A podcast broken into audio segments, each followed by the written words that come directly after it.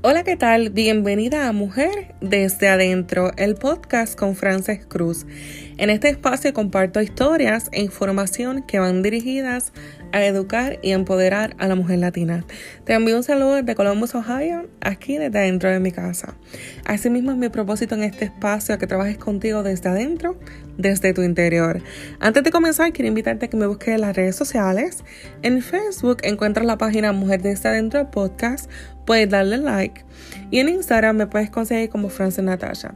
Quiero darte las gracias por estar aquí, por estar conectada conmigo. Este es el episodio número 26, Cerrar Ciclos. Leí algo que me dejó pensando y decía, somos cíclicas y nos empeñamos en vivir y funcionar de forma lineal. Esto lo leí en la página Montessori en casa en Instagram, que te invito a que la sigas. Si nos damos cuenta, toda la vida son ciclos. Nosotros vivimos los años que están compuestos de 365 días y cuatro estaciones completan el ciclo de un año. La luna tiene su ciclo, el día y la noche tienen su ciclo, la menstruación es un ciclo. En muchas ocasiones ignoramos esto y nos empeñamos en vivir y funcionar de forma lineal. Alguien que conozco recientemente iba para su divorcio. Mencionó que yo estoy en pro del matrimonio y que yo, ¿verdad? Recomiendo y apoyo el matrimonio para toda la vida. Pero hay cosas que pasan en el proceso y en su caso, ella no tenía otra opción.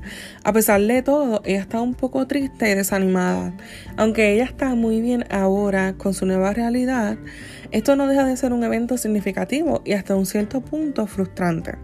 Uno se casa con muchas ilusiones y con esperanza de que es para toda la vida y enfrentar ese proceso del divorcio pues es normal todos los sentimientos que ella estaba sintiendo. Pero había algo que ya le mencioné que es importante ese evento para ella cerrar ese ciclo y seguir adelante con su vida. No todos los ciclos cierran de la misma forma. Hay algunos que los cerramos con pérdidas y hay otros que los cerramos con ganancias. Pero es importante cerrarlos. Cerrar ciclos en la vida es dejar ir cosas. Una característica del ser humano es aferrarse a lo conocido. Aunque sea malo, aunque duela, aunque no sea conveniente, es lo que la persona conoce y a eso es a lo que nos aferramos. Pues es como si fuera una costumbre. Pero cerrar ciclo es dejar ir, es ser libre y es continuar. Lo cerramos cuando ya concluye y no podemos extenderlo. Simplemente se acaba. Es como el cierre de un capítulo en nuestra vida. Esa acción es abandonar cosas y puede producir duelo. El duelo es el proceso psicológico que se produce tras una pérdida, una ausencia, una muerte o un abandono. Es diferente para cada persona. Se pueden sufrir diferentes síntomas emocionales y físicos, como por ejemplo ansiedad, miedo, culpa, confusión, negación, depresión, tristeza, shock emocional, etc. El duelo es cuando perdemos, por ejemplo, a un familiar, ya sea en una muerte o en una separación de pareja. Hay duelo entre los adultos y si hay niños de por medio en una separación o en la muerte de un familiar, ellos también pasan por el proceso del duelo. Cuando todo se paralizó en marzo, hubo duelo. Y de hecho, todavía estamos viviendo el duelo del gran cierre a causa de la pandemia. Todos perdimos nuestra rutina, pero sobre todo los niños, ellos perdieron su rutina, su escuela, sus maestros, sus amigos y algunos de ellos nunca podrán recuperar eso. Por eso es que es muy importante reconocer un poco sobre el tema para poder ayudar a los niños o poder buscar ayuda. Pero cuando cerramos un ciclo, puede haber duelo también. Es normal ese sentimiento. Lo que debemos hacer, como yo siempre he dicho, es validar sentimientos y dejarnos sentir esas emociones. Una técnica que también podemos utilizar es recordar lo bueno que vivimos y desear lo mejor a lo que estamos dejando ir. La razón principal de que cerremos los ciclos es ponernos en paz con nuestro pasado, para seguir adelante sin que lo vivido nos afecte ni invada nuestro presente. Es esa forma de pausar, cerrar y seguir. Todo final implica también un comienzo. Ese comienzo debe ser el foco de nuestra atención y de nuestro interés. Ya dejamos el pasado y comenzamos un nuevo ciclo. El ciclo estará cerrado cuando podamos mirar hacia atrás y recordando no nos desborda la emoción ni de tristeza, ni de rabia, ni de nada. Es un proceso de sanación de nuestro pasado y obviamente en nuestro interior. Lo nuevo puede representar incertidumbre y temor, pero debemos seguir adelante. La psicóloga Mariana Rivera recomienda cinco tips o cinco estrategias para el proceso de cerrar el ciclo. Lo primero es que no te aferres. No te aferres a nada ni a nadie.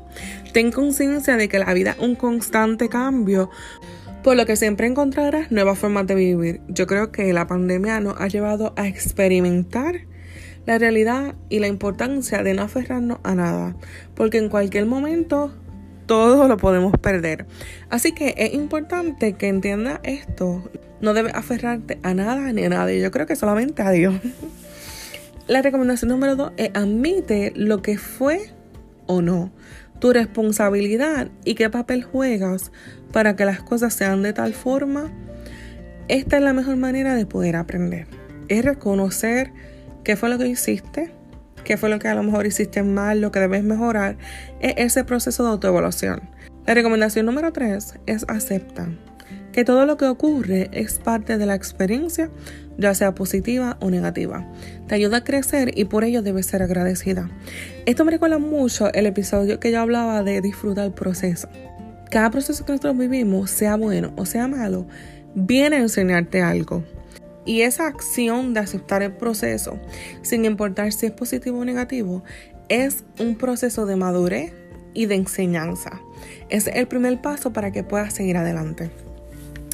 La cuarta recomendación es aprenda a decir adiós. Es fundamental y lo puedes hacer con un ritual, ya sea una carta de despedida o simbolizar de alguna manera el cierre de ese ciclo, sin que olvides la importancia de agradecer la experiencia. Esto es lo que yo le hablaba a la muchacha que iba a su divorcio. Ya ella lleva mucho tiempo separado y ya, ¿verdad? Ambas partes ya comenzaron nuevas relaciones. Pero es importante para ellos ese proceso del divorcio porque aunque sea doloroso, es lo que marca y lo que cierra finalmente ese pasado, ese ciclo. Así que a veces hacer acciones o diferentes, algo como que simbolice el cierre del ciclo, porque a lo mejor no todos los ciclos podemos hacer así como que una acción como un divorcio, pero hacer alguna acción que represente cerrar, eso es lo que te va a ayudar también a cerrarlo finalmente y a seguir adelante. La última recomendación es emprender. Por último, llega el momento de hacer nuevos proyectos y eso da paso a un nuevo comienzo. Así que yo creo que esos cinco recomendaciones debemos siempre tenerlo presente para cerrar nuestro ciclo y seguir adelante. Asimismo, yo quiero cerrar este ciclo de la primera temporada de Mujer desde Adentro, el podcast con Frances. Para mí esto ha sido una experiencia bien enriquecedora. Y no se asusten, la segunda temporada comienza en octubre. Solamente son dos semanas de recarga y acción. En la nueva temporada solo se va a publicar un episodio por semana y finalmente voy a tener a mis invitadas. Estoy bien emocionada por todo lo que está ocurriendo. Te doy las gracias por estar aquí, por haberme acompañado en cada episodio. Te voy a decir que nosotros, ¿verdad? Yo en lo personal voy a hacer una pausa, voy a cerrar y voy a reiniciar con más fuerza en la segunda temporada. Y yo te invito a que tú hagas lo mismo, a que tú pauses lo que necesites pausar en tu vida, a que cierre ese ciclo y a que emprenda un nuevo ciclo, una nueva oportunidad y que siga adelante. Te invito a que te suscribas al podcast en tu plataforma preferida de podcast. Ya sabes que en octubre regresó. Déjame un comentario y comparte el podcast con tus amistades. No te lo pierdas. Te doy las gracias por estar. Cuídate. Adiós.